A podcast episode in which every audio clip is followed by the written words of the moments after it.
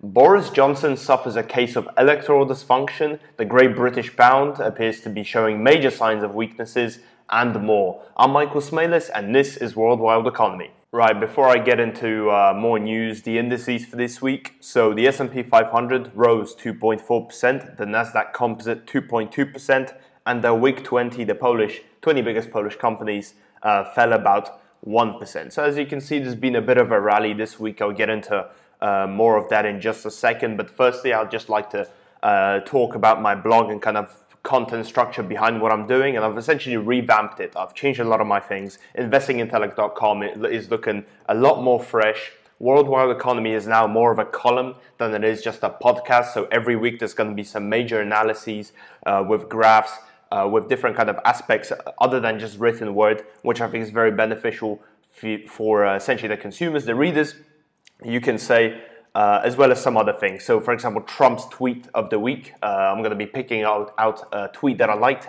or you know, uh, that kind of that uh, kind of struck some interest in me uh, every week, and I'm essentially going to analyze it. I'm going to tell you the truth behind his tweets. Uh, give you my take on some things this week. I'm going to be talking about essentially whether or not American consumers are getting a discount on imports, as Trump uh, has suggested so, and essentially uh, my take on this whole thing. Anyways, uh, that is uh, just a quick announcement from my side. Recommended reads for this week, some news and headliners. Trump's tomato trade war deal averted the dreaded 2020 scenario. It's an article by, great article by Bloomberg talking about Trump's uh, recent deal uh, regarding Mexican tomatoes, essentially. So I think Mexico is the greatest or biggest exporter of tomatoes. And there was, um, up until recently, Trump had a 17.6% uh, tariff on uh, their tomatoes. So obviously, it's a big tariff on uh, their main exports. And him kind of reverting that has obviously paved the path for greater economic relationships and uh, more trade, which he kind of, uh, you know, made, made a point of which uh, at start now he's reverting some trade, some trade kind of uh, protectionist policies in regards to trade wars that he's had uh, he's having with many countries, and he's again paving a path for more economic uh, relationship, more globalization again, uh, going back to the kind of stage where everyone was quite recently. Anyways, great article, certainly recommend it. It's a very interesting read. I wasn't even made sure of the kind of tomato tariffs, uh, you can call them, that Trump had placed on Mexican tomatoes recently anyways, there's been a whole lot of stuff happening in the news recently. Uh, honestly, I've had a crazy busy week. Uh, I've been catching up a lot of a lot of the news, but again, it's you know a lot to do with the Great British Pound, the U.S.-China trade war. It's kind of the, the heart of this show. Anyways, uh, just a quick clip that actually my mum suggested to me of Boris Johnson. Uh, you can say answering a question uh, on the street, which he got asked. Uh, you can check that out. He's been speaking for the last six weeks since he's been elected and he's said nothing. You have said nothing for the last six weeks. You've gone into Parliament and you've played games. Well, actually, that's not it's true at all. Completely well, it's not true at all. You we, are on the, we are on the verge The of getting a deal. We will it's get a deal. Right, so from this clip, I'm not really here to make fun of Boris Johnson. I think he makes a good job of that uh, by himself, anyways. But my point of this is in regards to politics and politicians. Now that I'm going to be taking more of a kind of political perspective or introducing more of a political perspective into these shows because it's an integral part of this show, essentially the international economics behind this. Essentially, my point is uh, you need to watch out for these two things uh, when listening to politicians. So let's say if they begin their answer, or if their answer is essentially you're wrong, or you know you don't know anything about the subject, uh, then they don't know anything about the subject themselves. It's a very untruthful answer. You need to watch out. It's a r- crazy red flag when people just deny. This is even just politicians. When people just deny someone else's arguments based on very little, you know, when, when they just say just a statement, they give the point, no explanation, no evaluation, or analysis, whatever. I mean, we were taught we were taught this in preschool, middle school, high school, wha- wha- whatever. Uh, if they do something like that, uh, you know they're lying. Second of all, if a politician acknowledges the question, you know, they say, "Oh, that's a great question. Thank you for asking. It's a very important topic," and they, you know, they kind of babble on this for 20 seconds. Uh, you know, they're full of shit. So essentially, just these two red flags that you need to watch out for when looking at politicians uh, talking about economics, talking about whatever the hell issues they might be talking about, it's very important to know whether or not their answer is truthful, especially now that I'm talking about Trump's tweets in regards to the economy, in regards to tariffs. Uh, it's something, again, that I'm watching out for, and I suggest that you do as well. Anyway, so the kind of main story of today and something that I've written about in my column is the Great British Pound, or, you know, as I name my column, uh, the not so great Great British Pound, or I named my specific piece uh, this week. Anyways, the pound was one of Tuesday's most prominent stories, making worldwide headlines. Worldwide headlines. I always mess this up. After pushing below the one dollar twenty mark, so essentially uh, the one dollar twenty mark was a revisioned post kind of referendum floor for the um, for the Great British Pound in respect to the US dollar. Uh, and as such, you know, with the kind of forex market being focused around technical analysis, you know, they've got a lot of floors, ceilings. There's quite a lot of psychology in this. It essentially leads to more uh, higher selling pressure on the Great British Pound, which is as of now uh, around 5.06% down year on year against the US dollar. Anyways, the Great British Pound has seen a falling purchasing power, obviously, when, when the currency gets weaker in respect to all other currencies, ceteris paribus its uh, purchasing power falls. Even amidst economic uncertainties in the US, you know, there's actually been a manufacturing slowdown, first time in three years, uh, within the US, as well as the economic turmoil happening in East Asia. So even though a lot of uh, essentially economically bad, you can say things are happening around the world, the Great British Pound is still falling in respect to that because remember, currencies are always in respect to one another. Uh, you can have kind of basket indices uh, to look at the kind of general strength of a currency. But then again, uh, just because something happens in Britain doesn't mean the British pound is going to go down in respect to another country. Something else has to happen in another country as well. So let's say if all things are kept the same in another country, you know, ceteris paribus, then it's going to fall down. But let's say if you know something is happening in both the countries, which is economically bad, you know, uh, essentially the currencies might stay at a similar kind of um, ratio to one another. But yeah, that's that's essentially just some simple economic theory. I hope I made that clear. Anyways, even though it has since uh, Tuesday, actually, and Tuesday it, kind of breached that mark, it has uh, regained some of the losses that are made there. The preceding extraction of capital from the UK and Boris Johnson's unforeseeable political stunts foreshadow a further wave, or waves essentially, of currency depreciation uh, to hit the shores of Great Britain. Uh, so essentially, just because, again, like I said, there has been a bit of a rally on uh, the Great British Pound recently in respect to the US dollar. I think some a lot of other currencies, especially the um, currency of Thailand, um, they, they have seen some strong rallies against the US dollar uh, based on you know manufacturing activity, all that kind of stuff. It has still, I'd say, from my perspective, uh, got a lot of losses to see in the foreseeable future essentially to experience in the foreseeable future. So actually, I'm looking at my article or my column right now. Uh, essentially, I've got a graphic here showing the sterling that it you know hit, hit, it hit its basement. Obviously, the kind of floor that I was talking about, the one pound, uh, the one dollar twenty.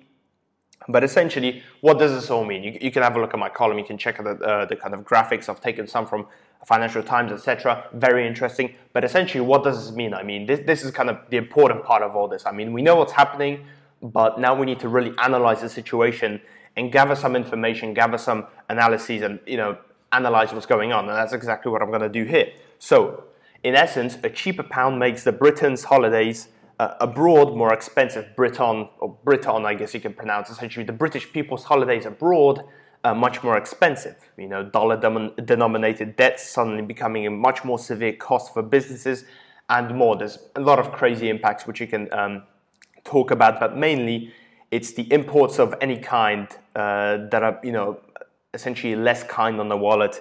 And with many products, you know, goods and services, less of them are going to be appearing in stores And actually fresh produce from Spain has been diminishing in availability in London, in uh, shops in London, across London. And it's something that I've actually talked about on a previous show, podcast, whatever, uh, from my personal experience, especially experiences of my family since they live in London. Uh, they're experiencing this kind of impact firsthand. Nevertheless, there is a silver lining, well, maybe not for the British, but maybe for myself, you know for myself and other EU and international students, uh, you know, from the perspective of a student, that's what I'm going to be talking about.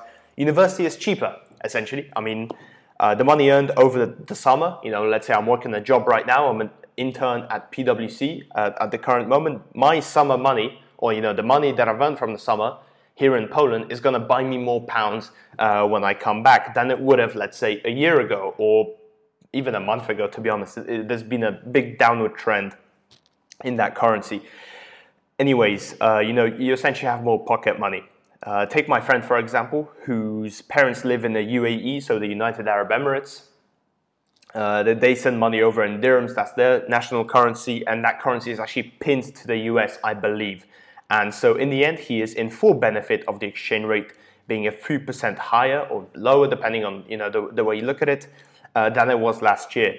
From an investing perspective, actually, uh, the drop in UK equities, equities, sorry, from a foreign perspective, so for example, an American or Polish investor uh, like myself, will be amplified through the kind of side-by-side fall in the Great British pound. So, for example, let's say uh, we take company X, whatever that might be.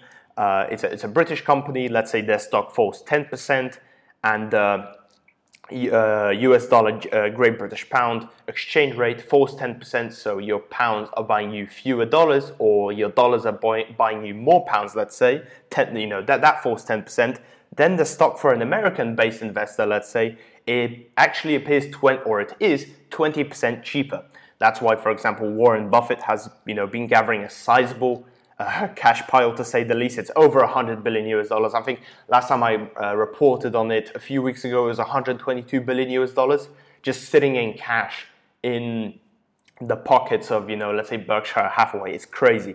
And he's been collecting some of that cash. He's going to definitely spend some of it. And he's been talking about spending money in general, investing in UK equities. You know, so I guess let's say uh, th- there is a silver lining for some. Anyways, this week's uh, Trump's tweet of the week, it's actually a new column that I'm going to be starting. I think I mentioned it at the start of the show. It's essentially a column where I'm going to pick out Trump's tweet and I'm going to talk about the truth behind it. Uh, so, in this week's edition of Trump's tweet, or Trump's tweet of the week, whatever you might want to call it, I pick up where Trump left off on the impact of tariffs on US consumers. Are they getting a discount? Trump certainly thinks so. Uh, I'm actually going to read out his tweet right now. So, the, the, the tweet reads, or you know, let, us just say the main part: tariffs will not impact American consumers that mu- that much uh, because the Chinese currency has gone down, which gives our importers a discount. Importers can find supplies outside of China. Absolutely worth it. We don't want to be servants to the Chinese. This is about American freedom. Redirect the supply chain. There is no reason to buy everything from China.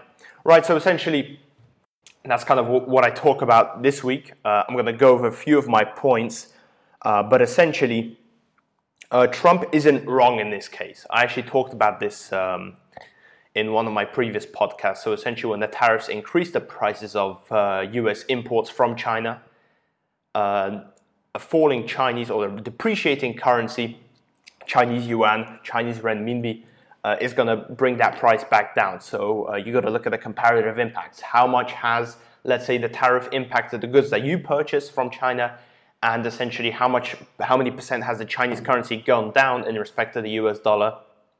Uh, to look at the comparative change, see whether or not someone's getting a discount or not. It, uh, you know, it depends from whose perspective you're looking at, the kind of elasticity to uh, the price of imports, exports, whatever you might be looking at, uh, which might cause you to buy fewer or more imports from China. But the problem with this, uh, which I really highlight in my column this week, is the fact that okay, well, you've got some tariffs which are obviously placed on some uh, U.S. Uh, sorry Chinese goods. So, for example, namely steel and aluminium. I, was, I think that they were one of the first actually tariffs. But the Chinese currency it applies to all goods. So essentially what that means is that all of all the Chinese goods appear much more cheaper, not just to U.S. consumers, but to everyone around the world. Uh, ceteris paribus, obviously, if it, go, if it only goes down, because I know that you know, for example, if the Chinese yuan strengthens in respect to another one, that's going to have the uh, in respect to another currency, that's going to have the opposite effect. But essentially, when we're looking at uh, the U.S. and China in a bit of a vacuum, that that's kind of how it appears to uh, be. And so, obviously, at the beginning, Trump's kind of initial agenda for the protections policies that he's installed now, the tariffs, was to direct um, his funds or essentially the purchase of US consumers from China to elsewhere. But obviously, a discount incentivizes more kind of consumption of Chinese goods abroad. So, you know, US importers of Chinese goods. So it's essentially, you can say, a self defeating argument or a point, really. Uh, it's at the very least confusing. Um, so I, I, really recommend you check out my column on Trump's tweet of the week. I think it's very interesting. I also show you uh, to what extent the Chinese currency has to keep going up or essentially lo- losing its value in respect to the uh, dollar to offset Trump's tariffs. It's a very interesting graphic and again, very interesting commentary. I'm just giving you some quick notes of uh, what I talk about this week. A pinch of politics. Uh, again, a new kind of piece on my column. I've really constructed this column to be a holistic, or you know, somewhat holistic, you could say, um, take on what's going on, on what has been going on this week in politics and economics. Since uh, obviously I'm talking about economics, but politics, it, it's so intertwined in international economics that I simply can't stay uh, away from it. Uh, obviously, I like politics from a certain uh, perspective, but at the same time, it's very important to talk about it and then take out the economic kind of information uh, or implications from what's going on and talk about uh, that. Anyways, I'm still going to make fun of Boris Johnson, uh, obviously. Right, so Boris Johnson's case of electoral dysfunction. Conservative Party leader Boris Johnson's Brexit has trouble staying hard and he's struggling to get an election. So that's my little little joke on, on kind of the situation of Brexit and Boris Johnson's government, essentially the Tory party in the UK, so that's the Conservative Party, has experienced Boris Johnson's political blows to his own members, wanting a hard no deal Brexit and vowing to purge all Tory rebels. So those are people, those are Conservative Party members who oppose a no deal Brexit or essentially oppose what uh, Boris Johnson is saying, and you know they're voting against it. Uh, that, that's essentially who he, he has vowed you know promised to purge from his party. And essentially, uh, Boris Johnson had a few, the kind of UK government had a few uh, important votes recently, and by a margin of handful of votes, I, I believe it was somewhere in the zone of 20 votes. Uh, Boris Johnson lost both of the major votes this week, and um, he's essentially having a hard time pushing through his idea of a snap election with. Uh, with which now actually now that he's got a minority government since recently one of the conservative MPs moved to an opposition. I think it was the Liberal Democrats, so that is more of a left-leaning party. Uh, in respect to the Conservatives, I believe they're a bit moderate, uh, not like Labour.